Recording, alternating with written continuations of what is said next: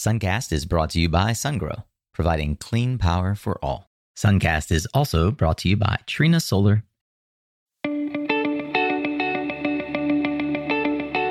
Hey there, Solar Warriors. I'm Nico Johnson, and this is Suncast. Each week, I pull back the veil on the life and business insights of clean tech entrepreneurs building the most noble and impactful companies of our time. I hope what you learn from this conversation is a catalyst for your own growth. So thanks for tuning in and welcome to our tribe.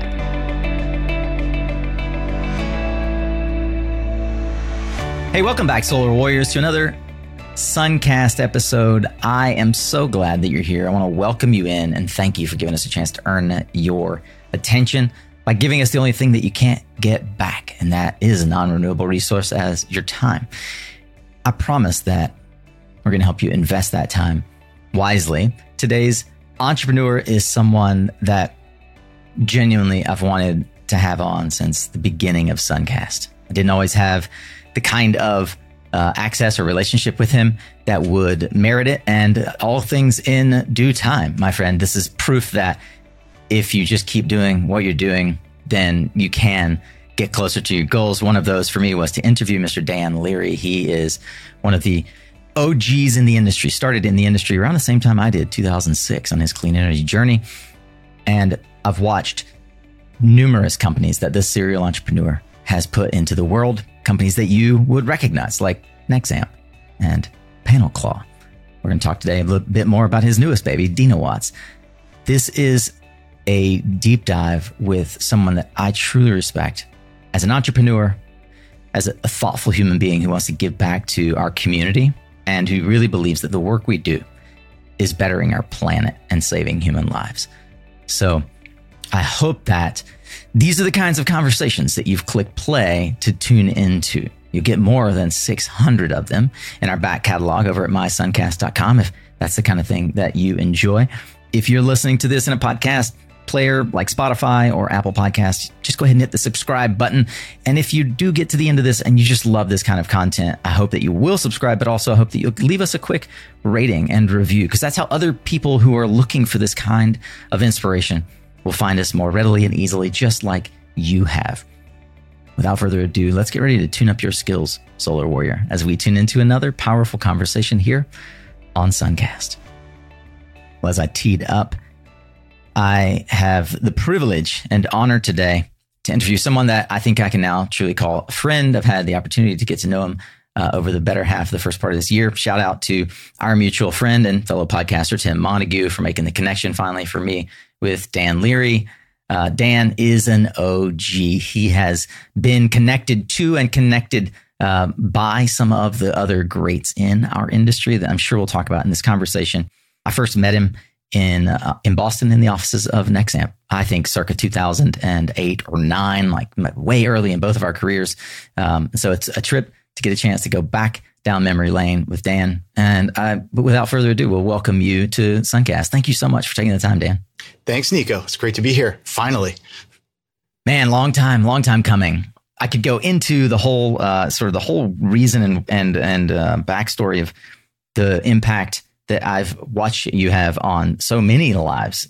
I mean, it's really it's really um, inspiring to have gotten to hear your story, and I'm so glad that we get to capture it here. So, Dan, I often share that I am a bit of a quote hoarder. I try to. I mean, the podcast itself is exemplary of how I look to others and how they've lived their lives and the, and the wisdom droppings that they've left behind um, or will are willing to leave for us uh, as as mile markers and guidance. Uh, one of my absolute favorite quotes I'll share here, and I'll ask you to share one as well as we kick it off, is I think, uncoincidentally, I have these quotes that rotate on my backdrop every 30 minutes. And so usually I'll start by whatever is the one that's on. Um, these are all inspirational for me. I think it's, it's fitting that this one just rotated over as we start this interview with you because it really does seem exemplary of how I've watched you live your life. So I don't mean to be overly flattering to you today, Dan, um, but I gen- genuinely think that you've been one of those people in our industry who has done uh, exactly this. So Shakespeare has a quote that I live by and love. Uh, I'd like to say I live by, but I definitely love it. And it's inspirational. It says, "Have more than show, speak less than know." And I know that Okay. As a guy who uh, honed his uh, sort of honed his uh, adult uh, mentality in the army, that's definitely something that um, you can appreciate and affirm. Have more than That's show. great. That's a great quote. Speak less than know. Right. Um, is it, are there similar quotes or one one or so one quote that you would pluck out of the air and say, yeah, this is one that I live by? Boy, one one that I one that I want my children to live by because I, I sing this song to them um, as they're growing up every night, as we're going to bed, as we're walking to the bus. Is uh, "Take It Easy" by the Eagles, Mhm. and uh, the quote is, "We may lose and we may win, but we'll never be here again." Mm. Um, it's uh, so many people that have helped guide me, be my mentors throughout all of this. Is uh, the attitude just go for it? It's no dress rehearsal. Love that. Mm. Yeah, man that that hits right there as an entrepreneur that's so many entrepreneurs are just mired with um, imposter syndrome uh, with fear of failure fear of success yeah we may lose or win but we'll never be here again never have another opportunity Yeah. to take that shot wayne gretzky similarly says um, you miss every shot you don't take there you go. yeah there you go. i mean if wayne gretzky said it like come on it's got to be right. It's got to be right. Well, similarly, we all show up as entrepreneurs to solve problems in the world. Oh, I can make this whole conversation about quotes, right? Um, Zig Ziglar said, you know, your ability to earn capital is directly, um, maybe even Jim Rohn, like he was probably quoting, but like you will, you will earn money commensurate with the number of problems you solve and the number of people you help. So yeah. in, in that light, how would you describe the problem that you have created your various businesses to try and solve? Oh boy. So I'm a big fan of clean energy and solar in particular and solving the problems of efficiently scaling the industry because the industry is not going to scale if we can't figure out how to do this more efficiently. Um, let me Yeah. let me let me give you an example. Okay. So a few months ago, we were walking around the hotel lobby in, in Boston at, at RE Plus and, and, uh, Yeah. I look across the lobby and there's, there's Nico. And Nico looks at me and says, Hey, there's Dan Leary. Oh my God. Haven't seen you in so long. Yeah. And you come over, pull out your phone. We snap a selfie. Hey, look, I'm here at RE Plus with Dan Leary. This is great. Hit send, blast it off to your viewers. And um, this is how digital transformation has helped to make your your your industry, your your business grow. This is how you're able to connect with all these entrepreneurs and help help the industry grow just like we are. And it's a phenomenal thing that technology can do to make your business more efficient. Mm. And you know that night you can look and see, oh, we connected with all these other folks at the at the show and and um, tell some great stories. So Yeah. so imagine this. So imagine you you said, hey, there's Dan Leary. Hold on, let me pull up my 35 millimeter uh, Kodak camera, take a selfie, go get it developed, go get it back. Say, hold on while I while I email or fax this out to to my followers and and try to try to get connection with them. It just doesn't work, right? Yeah. Um, solar performance management is kind of the same way right now. Mm. And honestly, it hasn't changed much in the last 10 years. Mm. Um, there's, there's a great opportunity for uh, making things more efficient with technology. And that's what my company right now is all about. Yeah. Well, do us a favor then. Introduce us to this company. If I say it properly, then uh, I get another bonus point in the in the inconsequential sort of stack of points that we don't count. But I think you pronounce it Denowatts correctly. Watts, yeah. Okay. So introduce us to Denowatts and how Denowatts is solving the problem you've just enunciated. We set out to create a, a better way to do performance measurement. We kind of set out to to build a wireless weather station some years ago, and found out that we were uh, actually onto something much much bigger uh, than that.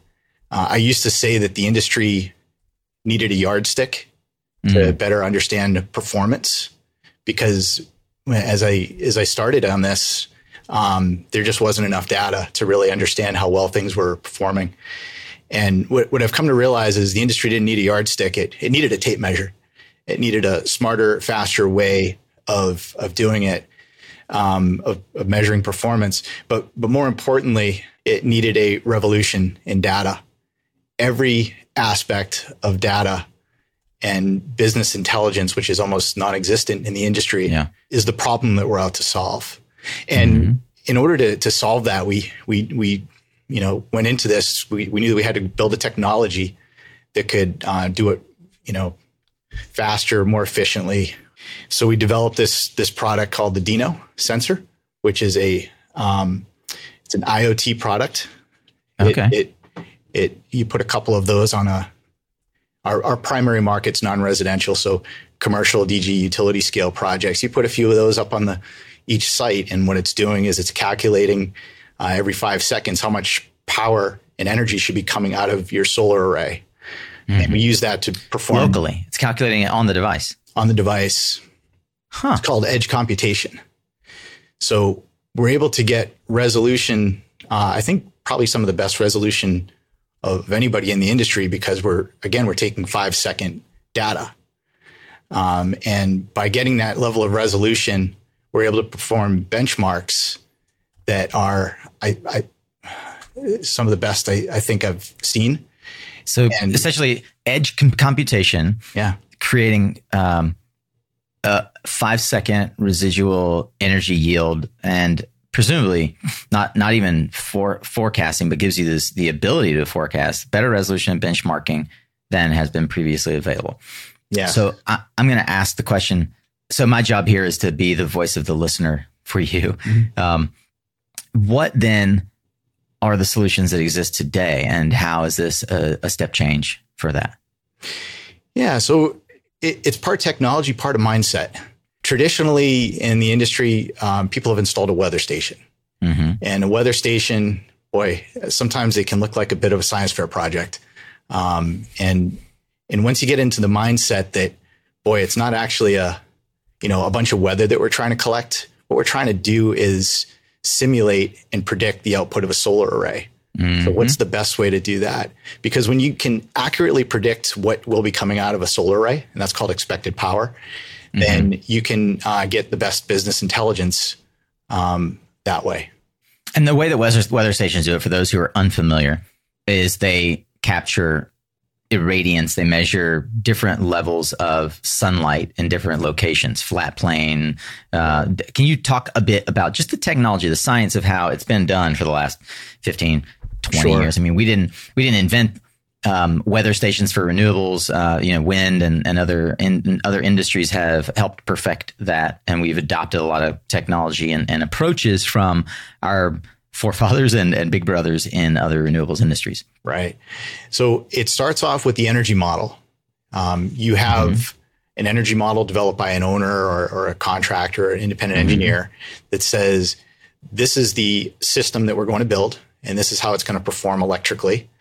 And then you layer onto that the amount of resource you'll get, which is um, irradiance in the, the plane of array and the temperature of the cells, the silicon cells themselves. So with radiance in the plane of array and uh, temperature, you're able to uh, run that through this model uh, to determine how much energy or how much power should be um, output into the grid.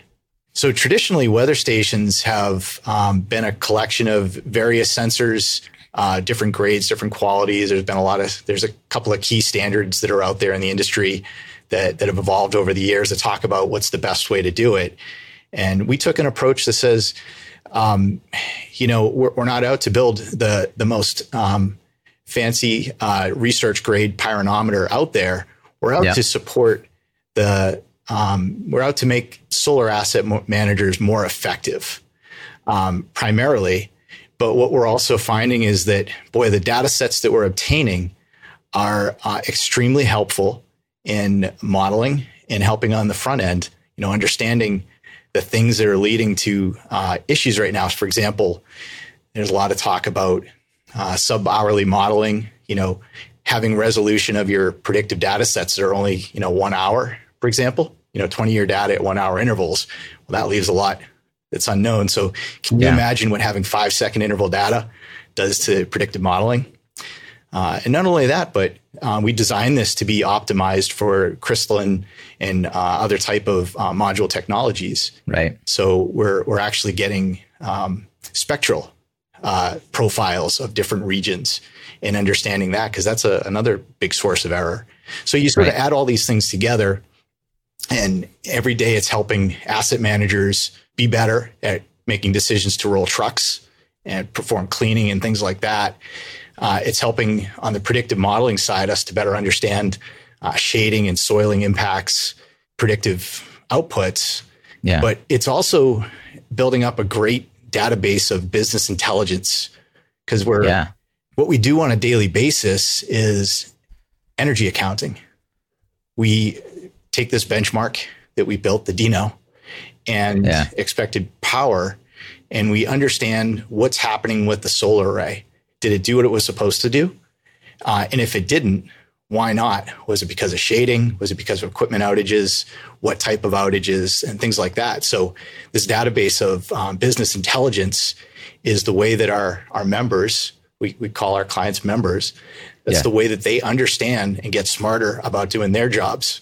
They can make better purchasing decisions, better operating decisions, yeah, and and so forth. Where does the word Deno come from? What does that mean? Uh, D- Deno is short for denominator. So in mm-hmm. your performance index, you have a numerator, which is how much energy you made from the meter, and your denominator, yeah. which is how much energy you should have made, which is based on your expected model. So we've both been in the industry for 17 plus years, seen a lot of change, seen a lot of folks, a lot of things stay the same. It's fair to say that the technology, while available, wasn't deployable for, you know, N-type TOPCon modules the way that we currently are deploying them now because uh, of a number of industry um, sort of tipping points that needed to happen. Even for companies like Solcast that was recently acquired by DNV, right? Like for them to even be able to exist, there needed to be just a threshold of of projects installed that could utilize the data before their company would become valuable enough to be acquired, right? Mm-hmm. In the same vein, I'm curious what needed to be true for Denowatts to begin to have a market and to work? First thing is just very simply was the need for a better mousetrap. Uh, mm-hmm. There's, you know, the Dino sensor without getting into a lot of the, the technical details. This is a wireless, self powered mm-hmm. IoT device, remotely managed. I can manage it from my phone. I talk to mm-hmm. it. I know what's happening every minute. Of each individual day. one. Each individual one. Yeah. Yeah. For those who are watching on YouTube, yeah. you can see it. If you're not, then you should you can check oh. it out on on our YouTube channel. Yeah. So each individual one is a um, is an asset that's sitting out at a site collecting data, being managed, and helping us uh, mm-hmm. better understand. So from from and it solves each one solves a, a dozen little problems that aggregate into big problems. Um, when it's wireless and self powered, you can locate it in the right spot. It's got um, uh, sensors on it to understand its tilt angle. Yeah. Um, it's got redundancy built into it in so many ways. Mm-hmm. So, so I get well. So I get that that device needed to exist, but what in the last 17 years has come true that made it possible for not only the device to come into existence for edge computing, oh, sure. but also what you know, like what are yeah. the what are the precursors to make your business possible? Well, when I started this, I could see a uh, the the reason I say we needed to fix data is mm-hmm. because we needed to have better understanding of our data uh, 10, 10, 12 years ago, uh, as we are sort of contemplating this, uh, I went out and did some market research and found that it matched my thesis. I was going out and talking to other IPPs and O&Ms, and I say, "What? How, how are your assets performing?" And the answer was fantastic. They're doing 104, 106, 108 percent of their expected expected energy, and and we were all excited about that 10 years ago. Hey, solar's going great. Um, but when you start to look at that, you say, wait a minute. If it's doing 108% of what it was supposed to do, somebody left something on the table. Right. Um, what if our target should be it does 100% of what it's supposed to do? And not just that, but we have it do 100% of what it's supposed to do consistently, um, right. understanding weather patterns and things like that. So, so yeah. that was the first thing. And then I think what we've we've seen over the last uh, decade is more and more reports uh, that have come out uh, based on other data sets that suggest that there are trends in underperformance. And he, he, I see that. Mm. But here's the thing is that I I see it not in every portfolio. I see portfolios that are nailing it. I see some that are struggling. I see regions that struggle. I see regions that do great. And understanding that it's it's not I think there's a report that says the industry is underperforming by 8%. Um, no, not not everywhere. Uh, so why is it that some can hit their target and some don't? Uh, that's what we help deliver to to our customers because um, they have much more successful businesses when they hit their target. And again, I'm going to probe at a technical level. Is there anything that you now deploy that didn't exist five, six, ten years ago? Oh boy. So the capabilities of the Internet of Things to, to be able to do remote management yeah. um, somewhat existed. The big one is uh, AI, machine learning. Mm-hmm. So every yeah. every day, our systems we're, we're running machine learning. We we have a a metric called learned energy, which is not just taking the the energy model that was given to us by the customer, but actually learning the operating profile of every site, which is how we're able to determine oh if it was underperforming due to shade that might grow over time or due to uh, soiling yeah. or outages. So machine learning um, is is a huge one, and, and like I said earlier, uh, edge computation I think it's also called fog computing, which is not taking all of your data, tons and tons of data, it's sending to the cloud for processing, but mm-hmm. actually processing data at the edge, at the grid edge. That helps us to get more resolution to the data without having uh, the, the, the, trunk bandwidth of, of, trying to transfer all that data. The, those are the three major sort of innovations. Yeah. So machine learning slash AI. I'm going to lean mm-hmm. towards machine learning for now. Yeah. IoT and fog computing, which is a new term to me. That's interesting. I'm glad to have a chance to maybe dig into those a little bit deeper, but also to know that that exists. It sounds to me as well, because you mentioned members and it's effectively a subscription business, which gives you great MRR. Like, is this essentially a data play then? Like you're a hardware company with a data layer that is where you, um, that you, that is where you're building the, the scalability? Oh, we're, we're a business intelligence company. Uh-huh. Um, okay. In order to have business intelligence, we had to get better data. We had to fix data. Yeah. In order to fix data, we had to fix technology. So, you know, it all rolls. um, I love that. So okay. we had to get the technology right. Um, but yeah, we're we're a service. We we sell hardware, but we're we're not a um, we're not a hardware company. We're not a sensor company. We're, yeah. we're not a monitoring company. It's it's so much bigger than that. Yeah. And who do you sell to? For those who are just unfamiliar with this piece because most people working, for example, in a residential space, they don't install weather stations. They don't know. They don't know what a power pyranometer is, um, unless they just have geeked out like we did when we first started our solar companies, right? Like, who are your target clients? You know, our target market is the uh, independent power producers, the people that own and yeah. operate, own or operate assets. So yeah. it's the people that own the assets, the service companies that support them, uh, the companies that the EPCs that build them. Mm-hmm. Um, and we work, we, we have a, a part of the solution for every aspect of the life cycle from, you know, commissioning and startup to doing the capacity testing, which is, you know, one of the contr- last remaining contractual requirements. Did, did somebody build uh, the array and is it performing yeah. as it was in expected to perform from the contractual yeah. purposes um, so that you know you can release the funding for it and, and, and, and sell the project to the owner. And then it goes into the hands of the owner.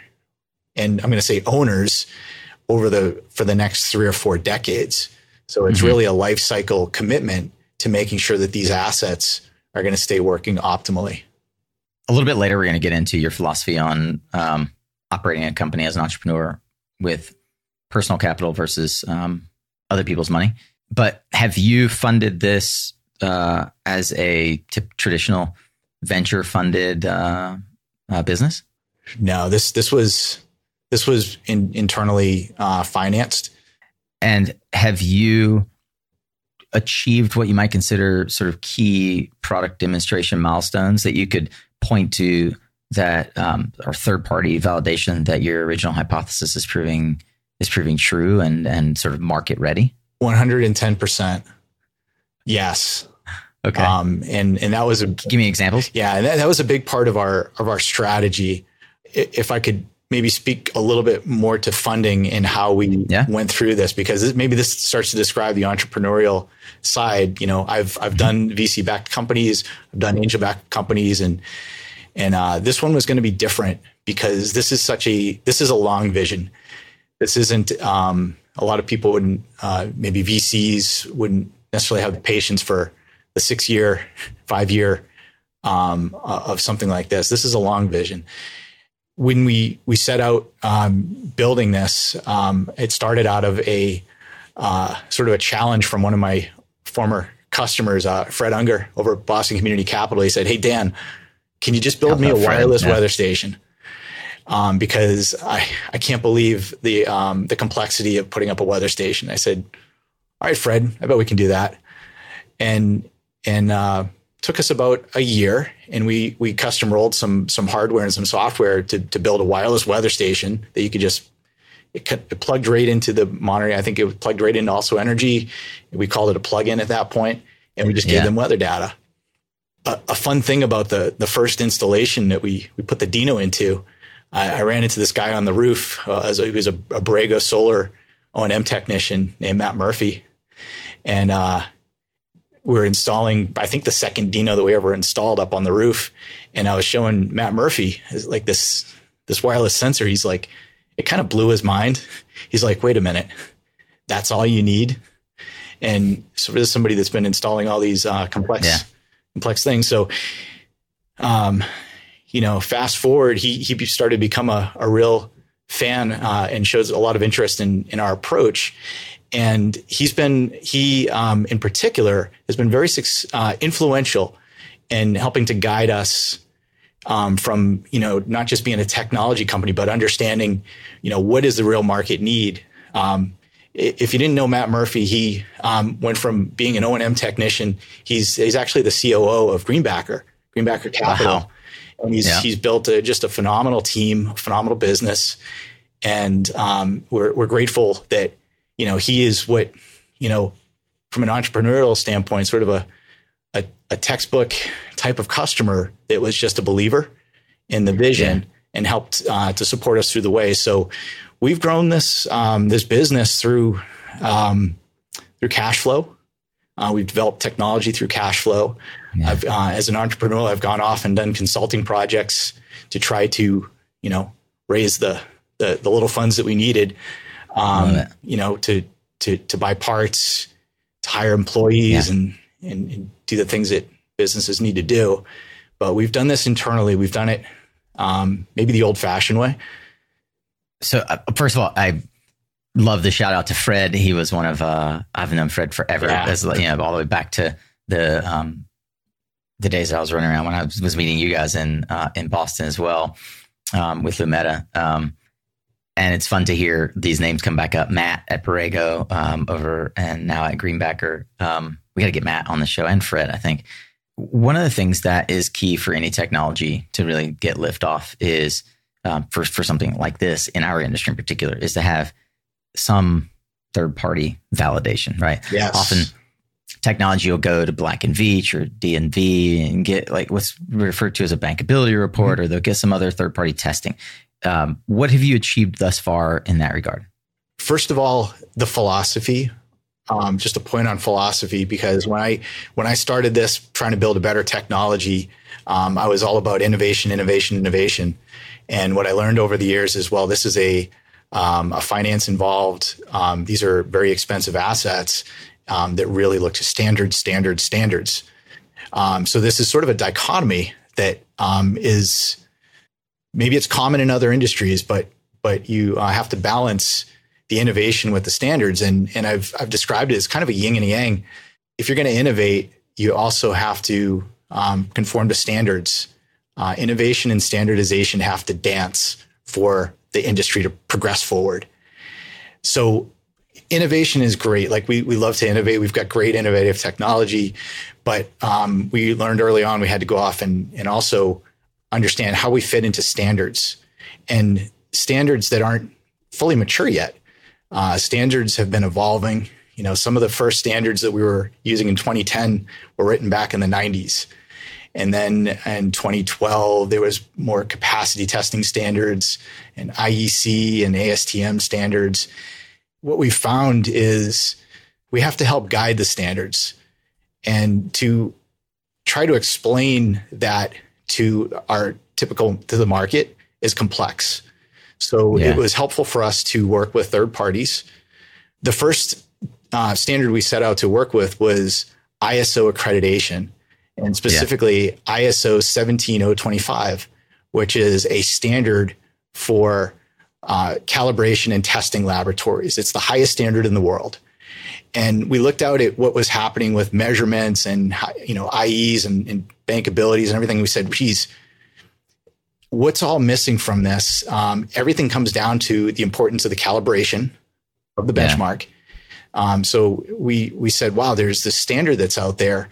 Only one or I think only in the U.S. there was only a couple of labs that followed it. Uh, there weren't any sensor companies that followed it at the time.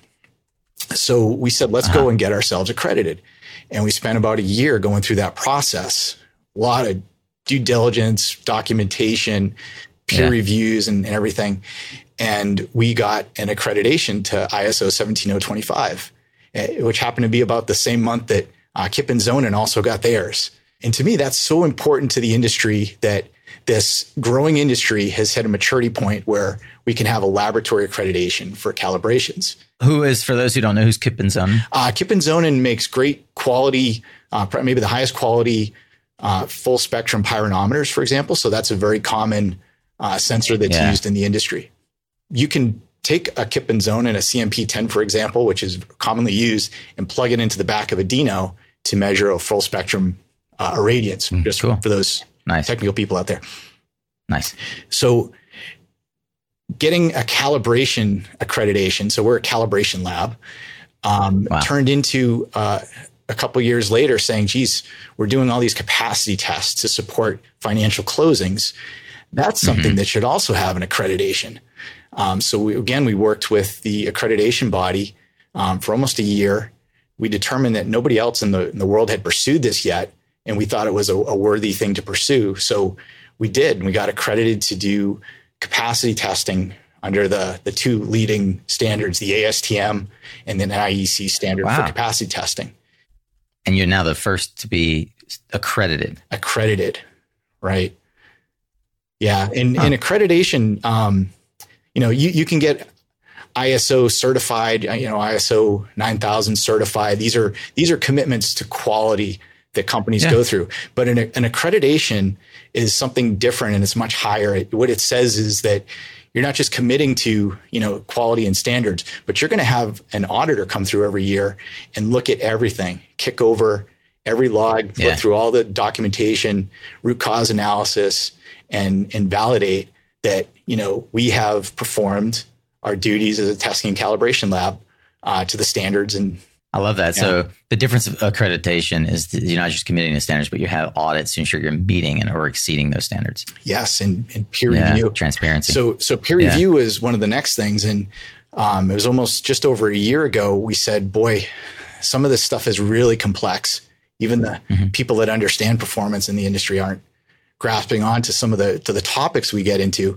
So we mm-hmm. said maybe we should go talk to um, an, independent engineer because we do a lot of work with independent engineers and find out um, if if they would be interested in reviewing our technology. And when we did this, we said let's set, let's go set out to talk to somebody that we believe would be um, highly critical of our new and innovative yeah. ways.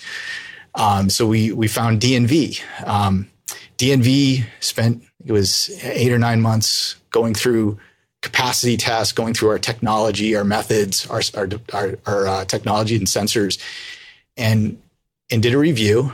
Came out with what we believe is a, a great a great review. It's available on our website. Yeah. You can download. But um, more importantly, um, was for us, it helped answer some really key questions. It was mm the, the, the findings, the technology the findings they gave us were unexpected. Like we, we kind of knew this and we're, we're, grateful that they agree. Mm-hmm. But it was the history lesson that I found really valuable and really helpful mm-hmm. because when, when you're trying to innovate and you're, you're looking for, you know, trying to resolve problems, Um, I think there's a is it the, the Toyota. Um, I can't remember the gentleman's name that, that, he had an approach that said you have to ask why seven times, and that's when you get to the to the root cause of the problem that you can go fix. And you know, yeah. every day you say, why is the industry still going back to that first uh, thing, like working so inefficiently? We're taking energy models, putting them in PDF reports, emailing them back and forth, and, and, and doing all these things. And, you know, why, how did this all happen? How did we settle on, you know, what's the best and most appropriate sensor to use? Um, so the history lesson we got from DNV was incredibly helpful um, because it, it didn't just validate what we've been doing, it really validated where we're going and in this need for a data revolution. Tell me a bit more about the the history lesson, and then I want to get back in. Speaking of history, I want to get into to your own history. But what do you mean by the history lesson? Boy, the history lesson is there. There's a approach that folks in the industry um, are used to taking mm-hmm. that say if you want to um, measure performance, you have to use this type of sensor. It's got to be this class class A type of sensor. To do a capacity test, you should follow you know this this technique. To do energy modeling, you should use this type of data set. And what was extremely helpful for me because these I've always questioned some of these um, assumptions that people follow um, was to go go back almost 10 years ago and read some white mm. papers and uh, came out from NREL and uh, DNV helped point these to me because they offered authored some of them uh, yeah. to say, geez, if um, this is probably the right way to best benchmark solar, but if you had this other type of data set, it would be a more obvious solution.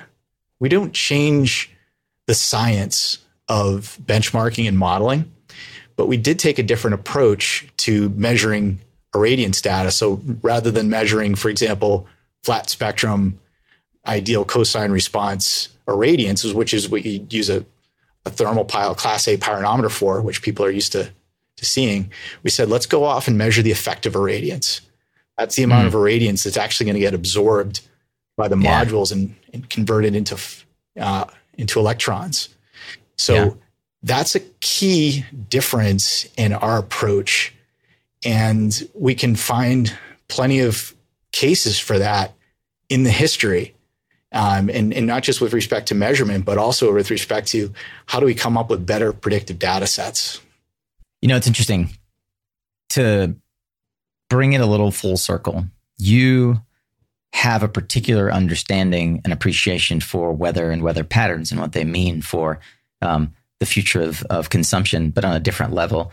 You grew up just outside of Boston on a farm. Can you talk about the impact of those early years on your sort of your thinking around how we interact with nature around us? Yeah. So growing up in um, just north of Boston, my family has a, a farm. It's a it's an apple orchard, fruit orchard, um, mm-hmm. and grew up working there. So from very early on, um, I I, I spend all of my extra time working around the farm, uh, not just on the crops and, and things, but also on the tractors and learning about how everything works, which was a lot of fun. Yeah.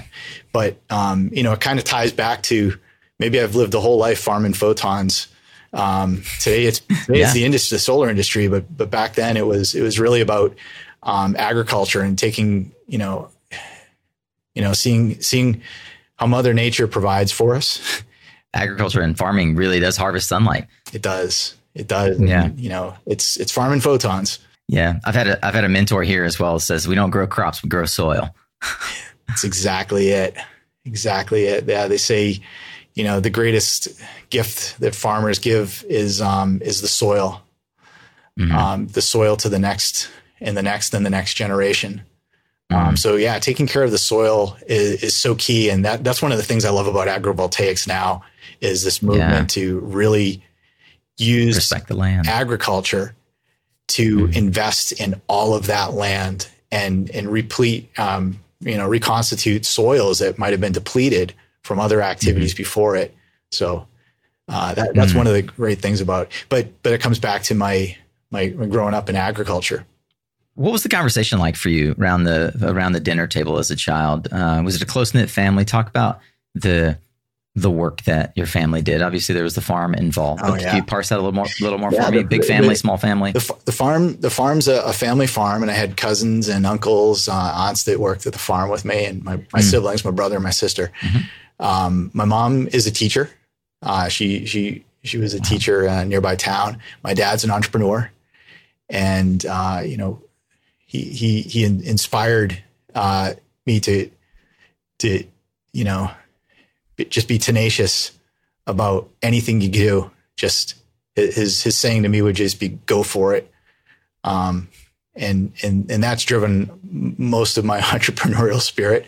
Having a father, um, my mom uh, thinks I'm crazy, um, but she thinks I'm crazy. Yeah. But my mom grew up uh, farming, so she'd tell me all the stories about you know the the day that the the tractors came and replaced the horses, and oh, wow. um, you know taking the cows out to pasture before before school and and and things like that. And then I got to experience that growing up, and boy, I hope my kids get to uh, continue to experience it and their kids because mm-hmm. uh, farming and agriculture is just is just a great way to start your career. Your kids may may speak about the day that the solar panels came to replace the generators. I hope so. I remember that, cool? that day. That's amazing. Any uh, any early signs of uh, entrepreneurial tendency for you or that developed particularly strong uh, qualities that ultimately like led to you taking a departure from what your mom thought was like the safe path but your dad was an entrepreneur any early signs there um, i enjoyed uh, my early days i enjoyed inventing things mm. I, I think that's where i started to you know i was i was not the the, the baseball player, the super student, the the anything. I just I mm. enjoyed inventing things, working on the tractors, welding, things like that. That yeah, that's that's where I sort of navigated to, and my friends, you know, fixed stuff, fixed yeah, stuff. Yeah, so I enjoy that. Yeah, we're gonna talk a bit about one of your mentors who that's been his that's been his bailiwick since he was what 10 12 years old uh, james worden so um, that that's a, that must be a a rural boston uh, fixture for like young smart kids is just tinkerers. Um, kind of kind of reminds us of another uh, another Bostonian that was a tinkerer and inventor. Um, any particular personal heroes that stand out for you in your early childhood that really influenced the way you think about or, or began to construct life? Boy, my my dad be the number one. Mm. Yeah, he, he was, you know, watching him um, he was a financial advisor, but he he um, we we did so many things. He started restaurants. He um, he would take us to go do snack booths at at the local shows. Like, um, you know, he held the wow. family together. Um, uh, being an entrepreneur, and, and that that was inspiring. And you know, it wasn't until I got much much older that I, I really appreciated what mm. what they did to to make things to work. Make things work. Yeah, yeah. Have you been curious about utility scale storage? Sungrow's revolutionary liquid cooled solution is revolutionizing the storage landscape. Its built in DC to DC coupling combined with other features like higher energy density and 3% slower battery degradation make it a robust solution that companies nationwide are choosing. You can learn more about this innovative solution by Sungrow by visiting mysuncast.com forward slash sungrow. Hey, pardon the interruption, but I wanted to just let you know how much of an impact you have on Suncast. Yeah, you. Thank you for clicking play. Without you, this show is just me shouting into the void. But there's still people who don't even know about Suncast. I know. I can hardly believe it myself. but that's where you can help me yet again. There's a simple way that you can show some love and help others discover the show. If you cruise over to www.ratethispodcast.com forward slash suncast, I'd love it if you would leave a five star rating and enthusiastic review. That's possibly the single kindest thing that you could do for me today. So if the show has helped, inspired, or even entertained you at all, I'd love it if you would head over to ratethispodcast.com forward slash suncast and give me a virtual two thumbs up. All right, back to today's episode. I believe that everything we do serves as a stepping stone or building block. Sometimes um, it just informs our ability to pattern match better. Um, sometimes we grow up with aspirational desires, like I wanted to be a singer uh, and go to Nashville, but I didn't end up taking that path. Yet I'm using a microphone to make a living. Um, what career path did you not go down, but always thought you would? Any detours in your career that have particularly informed that the path that you're on now? Like it's two separate questions, but I'm curious how you would weave those together. Yeah, I, well, I went off to college to study agricultural engineering because I, I thought I'd come back and and uh, go get into farming. And I, I love farming and energy and and growing crop systems. Uh, in in high school, I did a, a hydroponics project for the state science fair, and I think that's yeah. probably the one thing that kicked off um, my drive because I did great uh. at the uh. state science fair with a hydroponics project and found out that I could go study that in college. So I, I jumped on that. Wow. And, and studied it and learned about energy and um, hmm. biomass and solar and wind and, and hmm. hydrology and things like that. Uh, I loved it. Um, one of the things I also was driven to was, um, and maybe it was partly because I had friends that were, were doing the same thing is, uh, is service. I said, you know, I'm going to spend some years after college uh, doing some service before I sort of settle back down into what I thought was going to be my life on a farm. Right. Um, so I said, yeah, I'll, I'll go join the army. Why not? Uh, so I did a, yeah. uh, ROTC in college, uh, and that helped pay for college. Thank goodness. You know, getting into the army and uh, it was just one of the best decisions um, I, I, made. I, I learned mm. so much about myself, about yeah. the world, um, some about perspective, and, well, and I think it's interesting to put a time parameter on this for those who may like let's let's put folks in that time and place because you didn't join the army at just any time in history like yeah. just some random time in history oh yeah so well i i was commissioned in the army in uh, 99 um, mm-hmm. and you know did some uh, did an overseas assignment in, in, korea and then came back got to work in um, in the washington d.c area and biodefense and, and things like that but it was right about the time that um, you know that was so probably pivotal pivotal in everybody's mm. life that we know was 9-11 and yeah. the events that that came after that and you know what became the global war on terrorism at the time right um, it was a a complex period to to be in the service because it was a lot of deployments um, and uh, I was just I'm grateful I'm one of the very lucky um, to come out of that with a saying, you know, I had a really good experience and, mm-hmm. um, yeah. Well, yeah. you were deployed to Kuwait.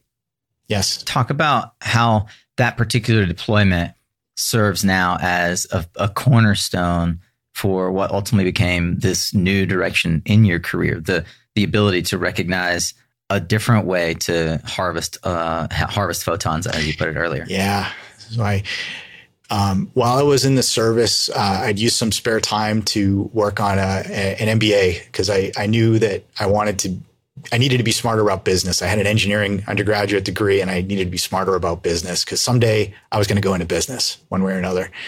Um, so I was uh, finishing up my MBA. Um, my, my last assignment was a deployment to Kuwait. And uh, at night, when I was off duty, I'd go into the tent in the middle of the desert and work on my MBA. And uh, one of the last few classes I had was to to do a business plan, and I was you know sitting there, and, and this was my aha moment about solar. And fortunately, I had the background from college about how solar works. So I'm I'm walking across the the camp one day in the middle of the desert, in the middle of Kuwait. It's I don't know if it was 115 degrees out. It was just hot and sunny, and mm. I I look up, and one day there was a whole bunch of these uh, solar lights that were going down the, the middle of our of our camp between the tents. And and my my first reaction was maybe a little bit of cynicism like really? Yeah. Okay we're putting up solar panels in the middle of the desert. Why are we doing that? And right. um and then it, it kind of hit me later that night. I was like wait a minute. Not only did we put up solar panels but they took out one of the generators because the lights that used to be there were powered by a diesel generator. Mm. you know, I'd learned later from um, uh, Gen- Major General uh, Anderson, who is the, uh, the he, he, was the support commander for Operation Iraqi Freedom about that time, wow. a former boss of mine. Um, that one of the, the, the greatest things he did in that was to uh, reduce energy, uh, not because we were trying to make a difference um, on on climate change, but because if you could insulate tents, put up solar lights and things like that, you didn't have to run generators. You wouldn't have to truck diesel fuel across very, very dangerous roads that was getting soldiers killed every day. And, and by doing that, you could, um, you're saving lives. And, and it was such uh, a microcosm of the whole big picture.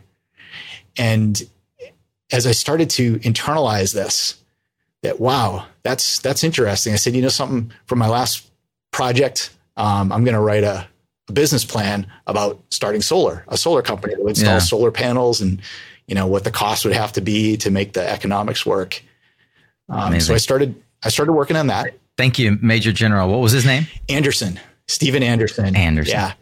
To fast forward just a little bit here, that business became what many in the industry know, recognize, admire, in some cases, um, fear for their prowess, uh, is a business in the Northeast now yeah. known as Nexamp. Yeah. Um, you came back from Kuwait with the business plan in hand. How do you how do you get off the farm and out of the army and stand a business up?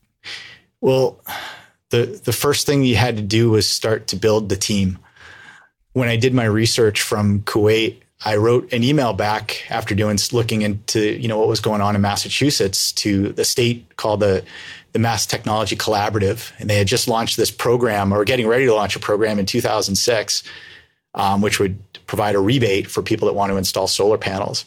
And I found this hmm. contact mm. name, a guy named Jon Abe, and, yeah. and I wrote to him. I sent him an email. I said, "Hey, John, my name's Dan. I'm I'm I'm sitting out here. You wouldn't believe where I'm at, but I'm thinking about doing a solar a solar company, mm and, I'm, and I'm trying to find some research uh, to help me with that." And um, he he did. He he wrote back to me, which I am just eternally grateful for, with the information on how to get started.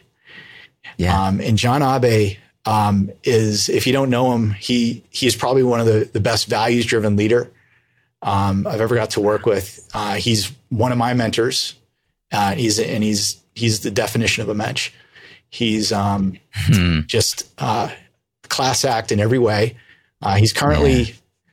the CEO of Sunwealth, which is a uh, a finance company that um, helps to bring uh, solar assets and solar power to um, kind of rooftop and and commercial projects. and they, they just do such great work. So I come back from from Kuwait with this business plan. Um, honestly, Nico, I, I went and applied for some jobs because at the time I didn't totally have the confidence to, to go and step off and do it uh, to, to start the business. Mm-hmm. And I, I, applied for a, an energy sales job over at, at Patriot Energy. And, um, and Lou Freight, I'll wow. never forget it, looked at me and said, Dan, um, thank you for coming in interview, but I can't hire you. You just came in here and talked to me about how you want to start selling solar, and I need you to go sell energy. and and and and Lou and uh, his partner uh, Bill Pescosolido, we still laugh about that. Um, yeah. So I couldn't get hmm. a job, you know, and I, I looked at, I t- went and talked to my, my parents and I said, you know, you know, the employment's not working out so well. I think maybe I'll go for it. Would you like to mm. to buy a solar project from me and I'll go install it for you? And they said yes. And and that's how this all kicked off. Um, so that's amazing. Your first system was to your parents. Yeah. Absolutely.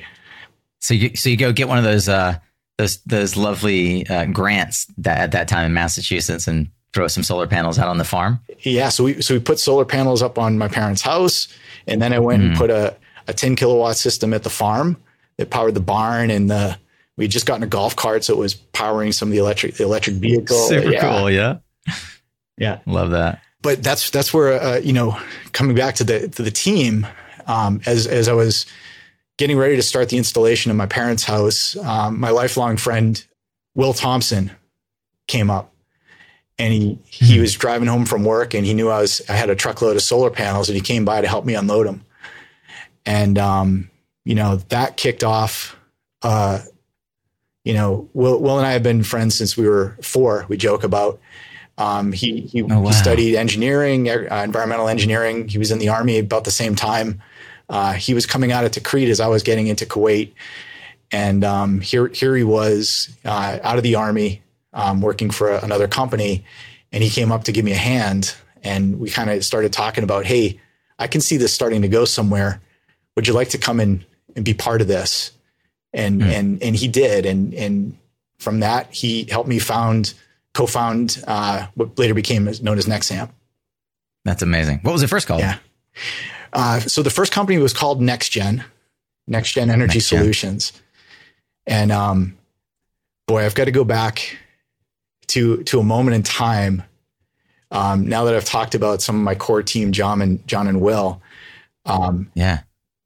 Right when I came back from Kuwait, um, my wife and I had just moved into a house uh, in North Andover, and we're getting ready to start our, our new life. And uh, as I was getting trying to figure out what was going on with why is nobody hiring me? I'm submitting my resume everywhere. Uh, we were out walking one evening and I, I, I came across one of my neighbors that was putting up solar panels in his backyard.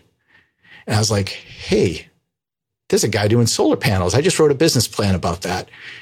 And I, um, I said, well, I'm going to walk up to him and, and, find out what's, what's going on. And, and, um, I had the greatest discussion with, with this gentleman. His wife came out and um, their kids. And, and he was saying, yeah, we're installing solar panels on the backyard. We just started a company. We make inverters. I said, does he have a barn? And did he also make electric of cars? Course. He's got a barn. oh I, I, was like, what's an inverter? And they're like, well, if you install solar panels, you're going to need one of these too. And, um, and so that was James uh, and his wife, Anita Worden. James Worden. And yeah, for those who, ha- who have no idea who James Worden is, I did a a wonderful interview with him about this time last year. You should go listen to that as well. We'll link to it in the notes. That's yeah, amazing. So they, you were you was a neighbor. You like casually walked by James's house. Yeah, some North Andover is a special place, my friend. Holy well, crap! Eh, you kind of I started to feel like Forrest Gump at some point. Like, wow, how does this stuff just keep happening? Um, so James James and Anita were so instrumental in helping me to get next gen energy solutions off the ground because yeah we had the team we had the drive but we needed to understand how the technology works and, and everything. So so they did that but they also gave me some um, perspective because they had just um, sold their first company which was an electric car company uh, to start this other company at the same time making inverters called Solectria Renewables. Yeah. And um, James uh, in particular is the technologist uh, of this, and he he's what I could call an, an just old Yankee. How's that? Like, if if the inverter didn't need it to operate, he did not put it in there. There wasn't an ounce yeah. of anything that didn't need to be in there, and that that drive to bring down the cost and improve the efficiency of the industry was so instrumental to their success, and that really defines um, what I think yeah. is James. And you know, I've got to, I've just got to say at this point that um, very sadly we lost Anita last month. Um, mm. She she is just such a, a special person, and, and, she leaves behind her her three kids now, and and James. Anita um, was somebody that was sort of a mentor early on. I, would see her out walking all the time. We'd we'd have great discussions and and all. And you know, after they left Solectria, she went on and did so many great things as a um, as sort of a mentor and with with nonprofits around the area, and just a great example of a of a great human being. And and she's missed. She's missed. Mm. Yeah. You know, and one one of the things that um, I really appreciate about the Wordens as a husband and wife team uh, is the importance of your your spouse um, and your core team being on the same page. And so that I got to say thanks and my eternal yeah. gratitude to my wife, Carrie, who has uh, put up yeah. with all this nonsense that I go through being an entrepreneur. Yes. Because yes, every, you couldn't explain it Every to anybody entrepreneur who has been to able to salvage their marriage, yeah, has been because Yeah. they've had a, a wife who is entirely supportive, and um, also because they've also been able to learn enough about themselves to um, to eventually ask for forgiveness. wow, that was deep and very well said. Um, so, as we started to build this company, so Will and I, and um, it turns out we started, you know, just growing this organic installation company, Next Gen, um, with the helps of all these people now we're describing. In fact, we built it up to um, eight, our initial eight uh, employees. Uh, six six were veterans, also returning back from uh, Iraqi freedom and enduring freedom, Wow. Air Force, Army, um, and uh, one of them was an Eagle Scout. His name is Jon Abe. Uh, yeah, and uh, he came on board with us, and my sister Katie, who came on to uh, run Nice. uh, finance and accounting. So we built this little team called NextGen, and we started doing um, not just residential projects back in 2006, seven, going into eight, but we also started. We we landed a big project in North Andover. It was this 120 kilowatt project that was at the time almost the, I think it was the largest project in the state or second largest in the state um, with the Goldsteins who owned a, uh doctor uh, and uh, Ori Goldstein who owned a, a property here in North Andover. And Yeah. we won a big grant to go build that. And um, part of part of that was uh, we, you know, it helped kind of put us on the map. Um, and we were now doing big commercial 100 kilowatt projects, solar projects. And I had, um, through that, I got to start working with uh, Jeff Wolf and his team at Global Resource. Options, groSolar up in Vermont. And uh, so we built this this 120 kilowatt project, and the owner was so happy with it. They said, "Okay, we got to add on to it. We want to do another 100, uh, another 60 kilowatts." Um, so in the process of doing that, we uh, came to realize that uh, we were using evergreen solar panels modules at Yes. the time, which was great, made here in Massachusetts, and we had been using the SunPower or Power Tilt racking system for the first project, which was great. That was my introduction to commercial solar racking. Um, went down great, but we went back to buy some more to do a second phase of it, and uh, SunPower said no. We're if you want to buy our racking, you got to buy our modules too. And uh, I think we were working with Ananda over groSolar and and Jason Fang over at Powerlight, and we kind of said, "Ah, geez, we got to find another mounting system."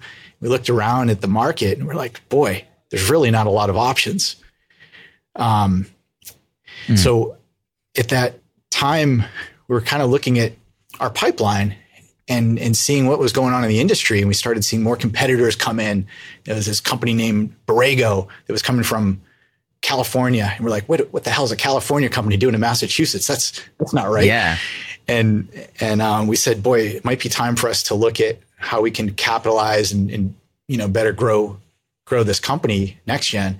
And I ran into uh, a gentleman, uh, HC Bailly, Henri Claude, and he was a former uh, he was the founder and, and former chairman of Hagler Bailly, which is a um, management consulting firm, and he was put together a group of angel investors that were interested in in building a, a solutions company.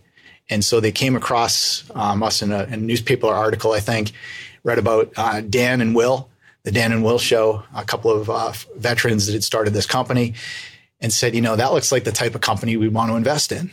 Um, so Uh, we we put together a, a deal, and um, and from that, HC and I and Will co-founded Next Nexamp. What was kind of fun about that is, yeah, Next Nexamp just continued the mission that NextGen was doing, but I, one of the discussions I had with with HC before we closed, I said, you know, HC, there's there's kind of another opportunity here, and that's to do some commercial racking. He said, "What's commercial racking?" I said, "It's the stuff that holds the solar panels on the roof."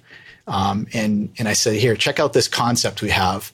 In fact, I already have a couple customers that are lined up to buy it if we can build it." And we did a little bit of market research and said, "Yeah, that's that's something we can do." Um, so we started started this other company called PanelClaw uh, at the, at that time. and as I recall, Grow uh, and Jeff Wolf were the first distributors. That's how I learned about Panel Yeah. So, um, with not just the support of HC and this new company, uh, the support of groSolar and Jeff Wolf, who said, "Dan, you're absolutely right. Like we we could Yeah. use some uh, a better product." Um, but you know, I, I got to take this moment to talk about the the the sort of the godfather of of PanelClaw, Costa Nicolaou. Um, yeah. So Will Thompson, again, studied at Tufts, and um, he had a roommate, this guy named Costa, uh, who had met back in college, and uh, Costa was in uh, data and marketing, um, and he was. Will said, "Boy, we were talking like, who are we going to find to to sort of be a project manager for this this thing we're trying to do?" And we said, "Boy, we actually need somebody really to to sort of lead this company." Um, So we we we set up a call with Costa, and Costa said, "Sure, that sounds interesting." He did a little bit of research and said, "Yeah, this this sounds interesting."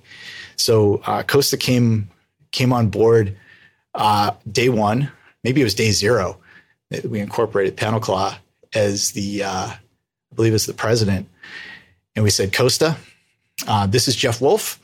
This is this idea that we had. Here's a couple projects that we've sort of pre-sold. Make it happen. Yeah. And um, he did in a big way. I uh, I'll just point to folks that want more of that backstory and what I believe to be one of the better um, in the in the overall canon of Suncast uh, episodes that we ever did. Uh, episode 142, way back in 2019, was Costa Nicolaou, and I it's still it's still as, as good today as it was back then. So I encourage folks to go listen to that. We'll link to it as well. Yeah. Co- Costa, I'm sure you know him, but if you didn't know him, he's just, he's an eternal optimist. Uh, Infectious in fact, optimist. like tireless um, leader, cheer, cheerleader advocate for the industry. But Mm-hmm. if you're having a bad day and you get to make one phone call, call Costa. He'll cheer you right up. Um, just just a great guy. You know, so we have this this team now, and I guess this is the whole theme of of of the story I have to tell and share. Is Yeah. it's all about the team. It's always all always been about the team. Um, so so Costa is building this this uh, this company called PanelClaw. Uh, my team, Will, Jon, but too many people to um, mention. Building Nexamp yeah. and and then Nexamp really start to have a lot more success. And HC and I discussed it. We said, you know, we, we probably need to um, raise another round because we're starting to grow. In fact, we had just won um, this big uh, Re- Recovery and Reinvestment Act um, contract for the state to, to build.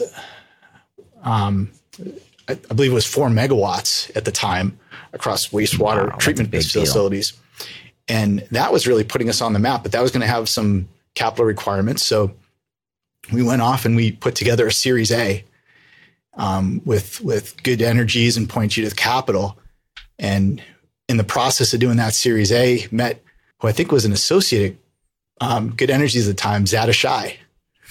Yeah. And Zaid um, came on board as a director at, at Nexamp and really helped to guide the company as I was the the COO at the time. And Yeah. you know, Zaid is just he's really smart. He's a great strategist Mhm. and he is just a phenomenal CEO. So as it was coming to sort of the, the 2012 and is coming to the time where I said, okay, I'm starting to figure out who I am and what I'm meant to do Yeah. in, in this world. Um, it was time for me to move on from Nexamp.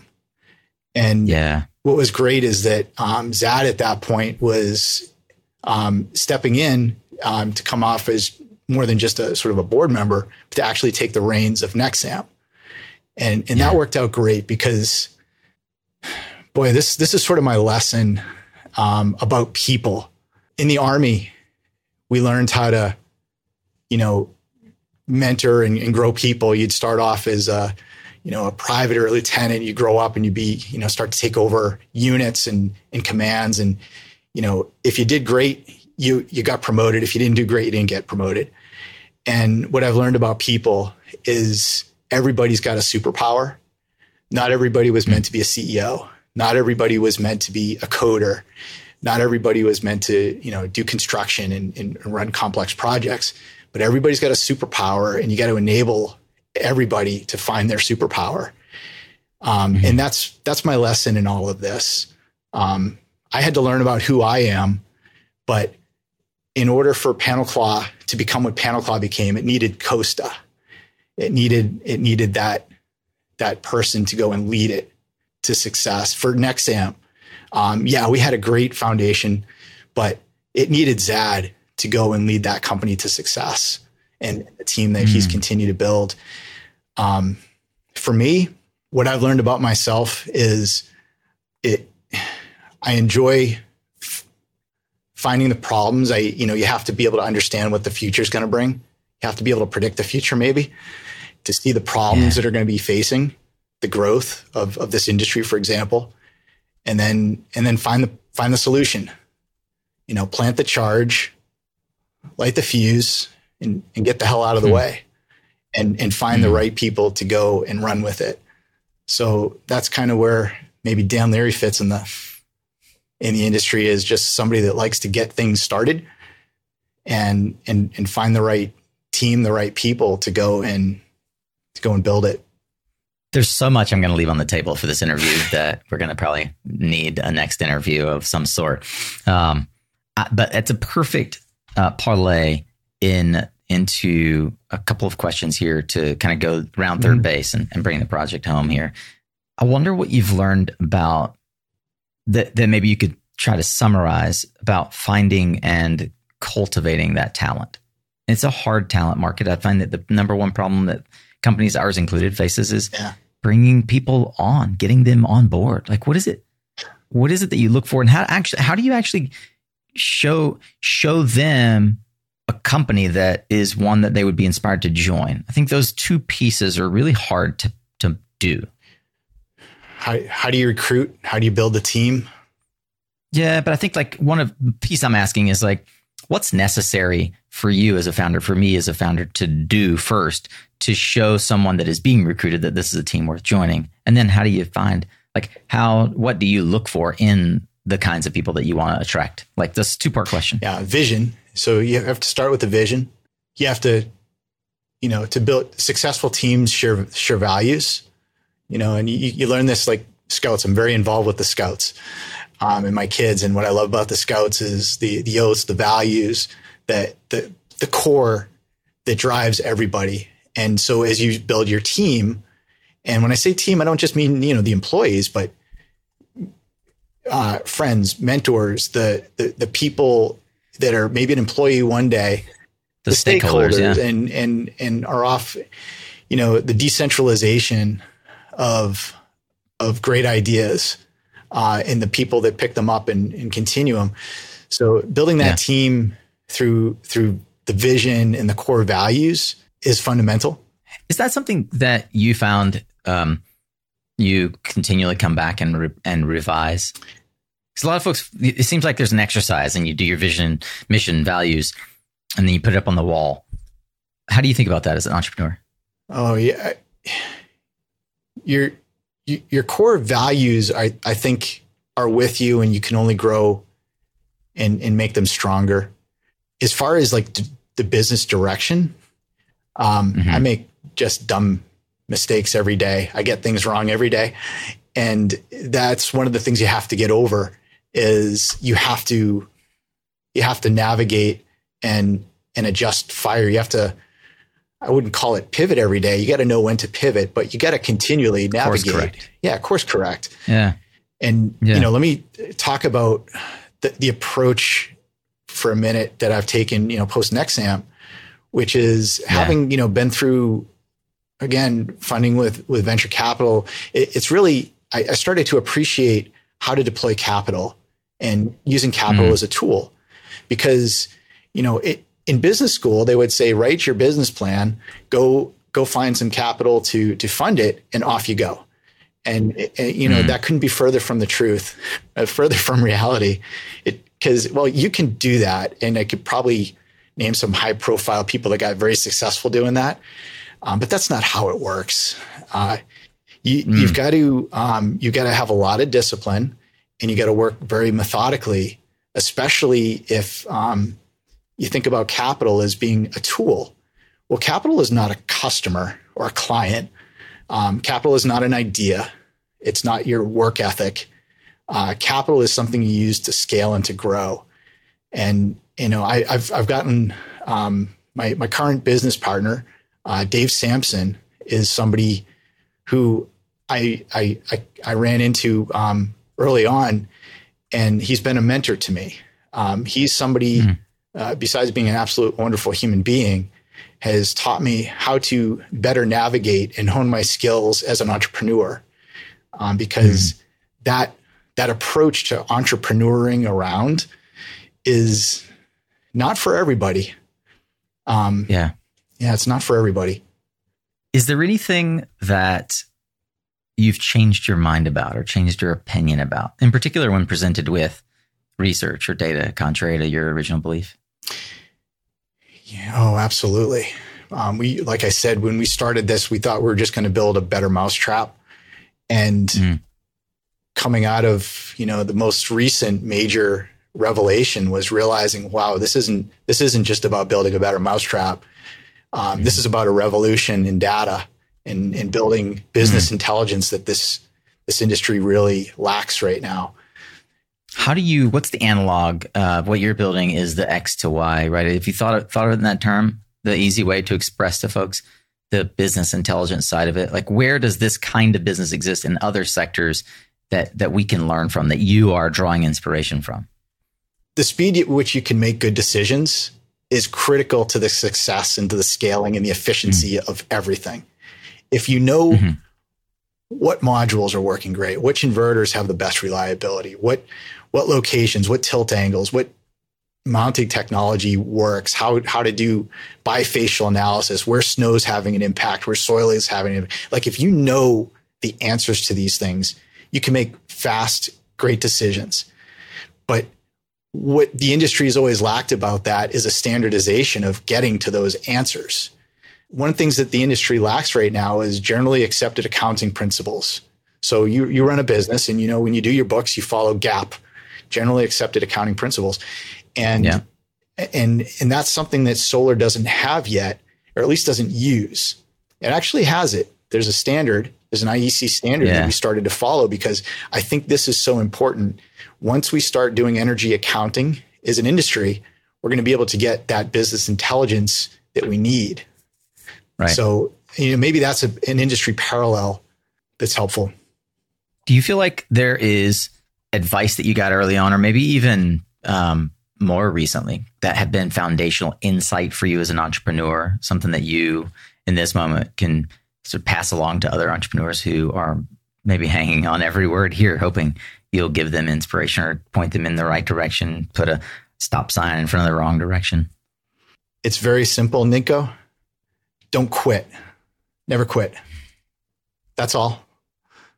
I think that readers are leaders. If you've listened to any other episodes, you know what's coming next. But I'm really curious how you inform your thinking based on others that you read, listen to. Um, how do you digest your own learning? How do you invest in your personal development? And in particular, if you could share books or resources that have been guide points for you, that'd be helpful.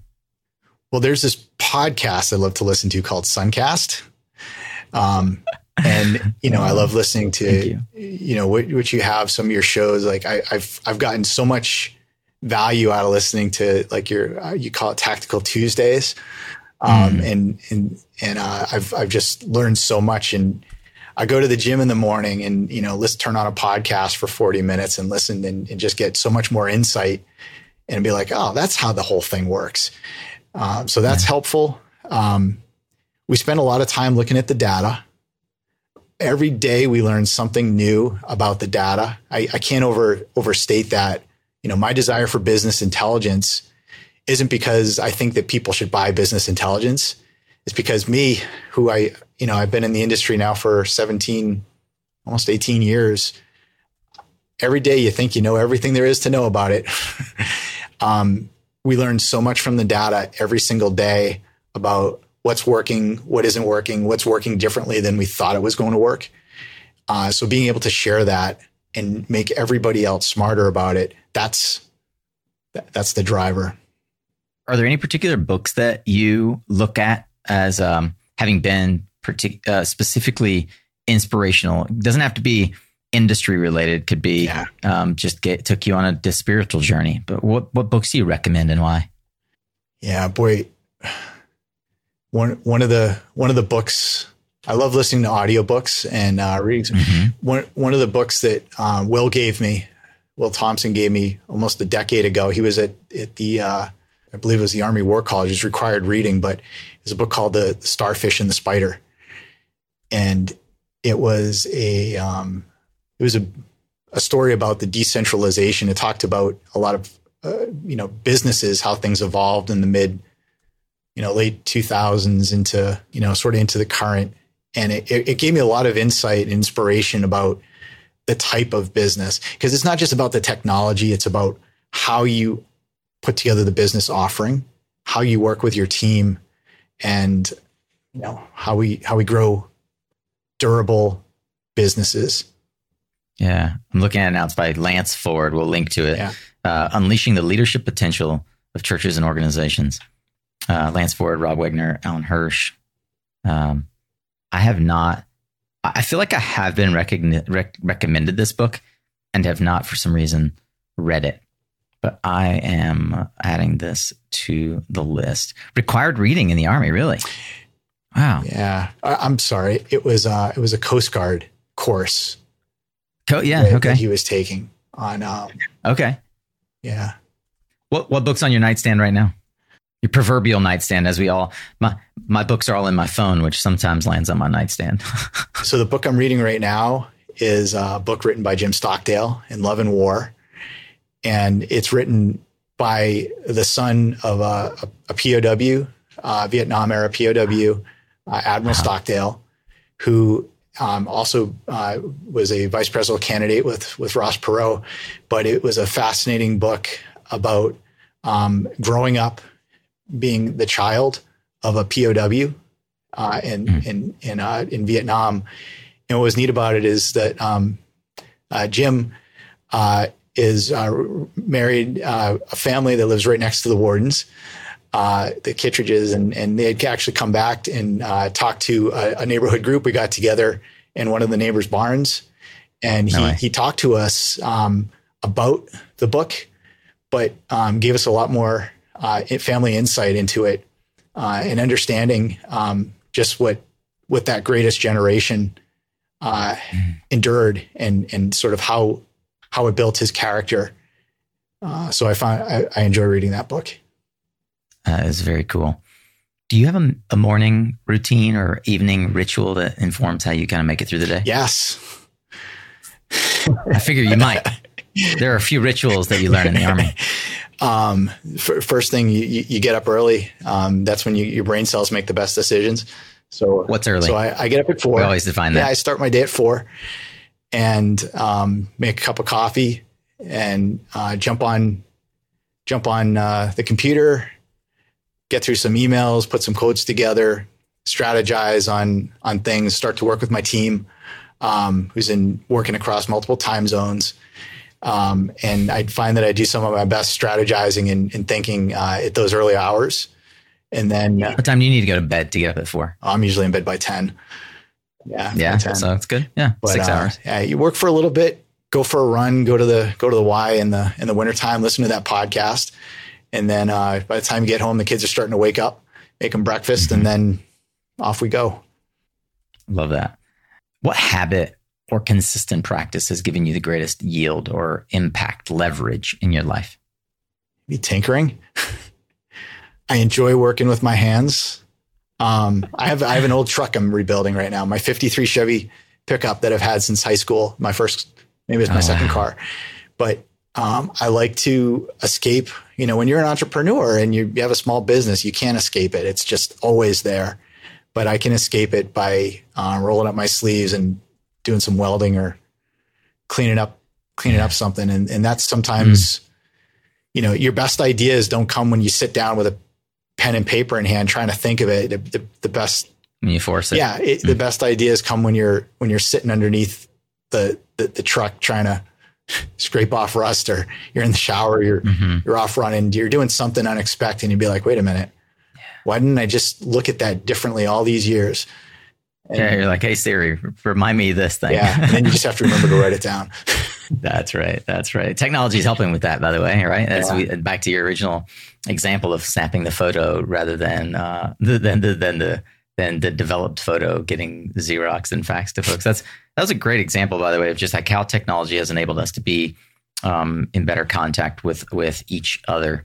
Um, speaking of which, as we wrap, I'm sure that folks are going to want to connect with you. How do you like to be found? What's the best way for folks to connect with you? My email is dleary at denowatts.com. Find me on LinkedIn. Mm, I'm going to spell that for folks. D L E A R Y at D N E O Watts, W A T T S dot com. Yes. And then the website is denowatts.com. You're also on LinkedIn, although um, are you active on like responding to direct messages there? Oh, yeah. Yep. Yeah. Okay. We'll link to your LinkedIn yeah. as well. Well, Dan, all good things must come to an end. Um, I'm sure this won't be the last time we have you on the show. It's certainly not the last time I'll get a chance to have a chat with you. And I'm grateful for the opportunity to have shared this moment with uh, our fellow solar warriors and friends. I uh, would love to hear your thoughts as we wrap, though, on um, your version of a bold prediction. When we look out to 2030, um, you know, it's only six and a half years away. Mm-hmm. Uh, there's a lot our industry has uh, as a tailwind, but we expect that we will have revolutionized even more how our industry works and how it impacts our energy transition, our uh, ability to affect climate change. I'm curious what will we have gotten right in your vision for the future of our industry? And what will we have unlocked as a result? There's going to be a lot more solar. We're going to be smarter about how we deploy it, how we manage it. Fortunately, Nico, I do have some insight into the future.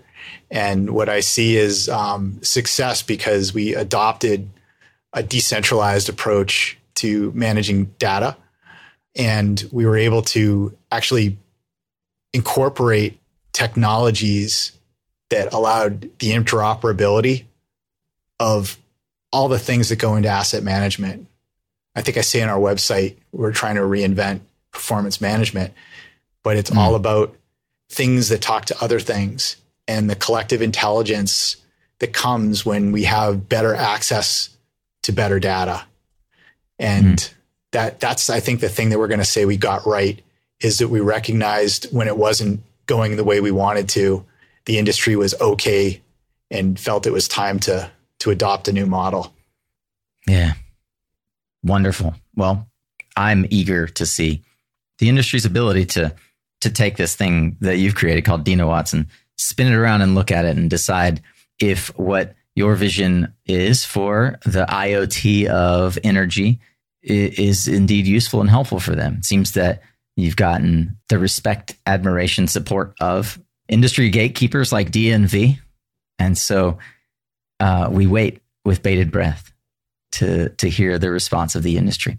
I'm grateful for the chance to share a piece of your story, but there's so much more we could we could go into, and um, and I look forward to doing that again at some point in the future. Thank you for taking the time to finally come on board here at Suncast and share with us your your vision for the future and and the way that you've helped architect the past, the foundation of our industry in many respects. Thank you, Nico, and thank you for all that you do to connect all the dots because there's a lot of great dots out there that need connecting. Well, I'm super grateful for Dan, someone I consider to be a true industry pioneer. Uh, if it seemed a little strange to those of you who've listened to a lot of episodes that I might have been uh, overly flattering. Trust me, I don't think that I have been, but I definitely fanboy on the North Andover crew uh, more, more than most in the industry, simply because a lot of folks have made much of the uh, the California boys, right? Like the guys who supposedly built this industry, and I'm not taking anything away from them. We've had many of our our friends, the Solar Cowboys, uh, on the show, Uh, and I take nothing away from the folks in uh, in California who have indeed been pioneers in this industry. But, but there is a solid, strong contingent in the U.S. Northeast who, like Dan, have been visionaries, like Jeff Wolf, like Lyle Rawlings. Many of them we've had the privilege and pleasure of having here on Suncast. We're linking to them in these the show notes. So whatever podcast player you are using, you should be able to see. Uh, if not, if not the links, then the links to our show notes, which certainly have links to those episodes and the resources that I dug up uh, in research for this episode. Things like the five ways that Dan mentioned during the conversation. I do hope that this is a uh, that this serves as a beacon for you, especially if you are an entrepreneur, you're trying to raise money, build a team. Promise you, there are few conversations you can listen to that will be as uh, as materially impactful if you let them as as this conversation uh, was. And I now, you know, can solidly say that as much as I've said Costa uh, and even James sit in the pantheon for me of great Suncast episodes. I promise you've just listened to one that I would add to that order. And uh, I'd love your opinion. Would you please share with us? Uh, I know that Dan will be eager as well.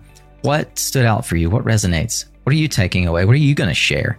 Uh, you can similarly find uh, our LinkedIn, both the Suncast podcast and my own um, my own profile, where we no doubt have left a rabbit trail for you to follow, a post on this episode that you can comment on, engage with us and with Dan. Let us know how is this materially impacting your business? What would you like to know more about?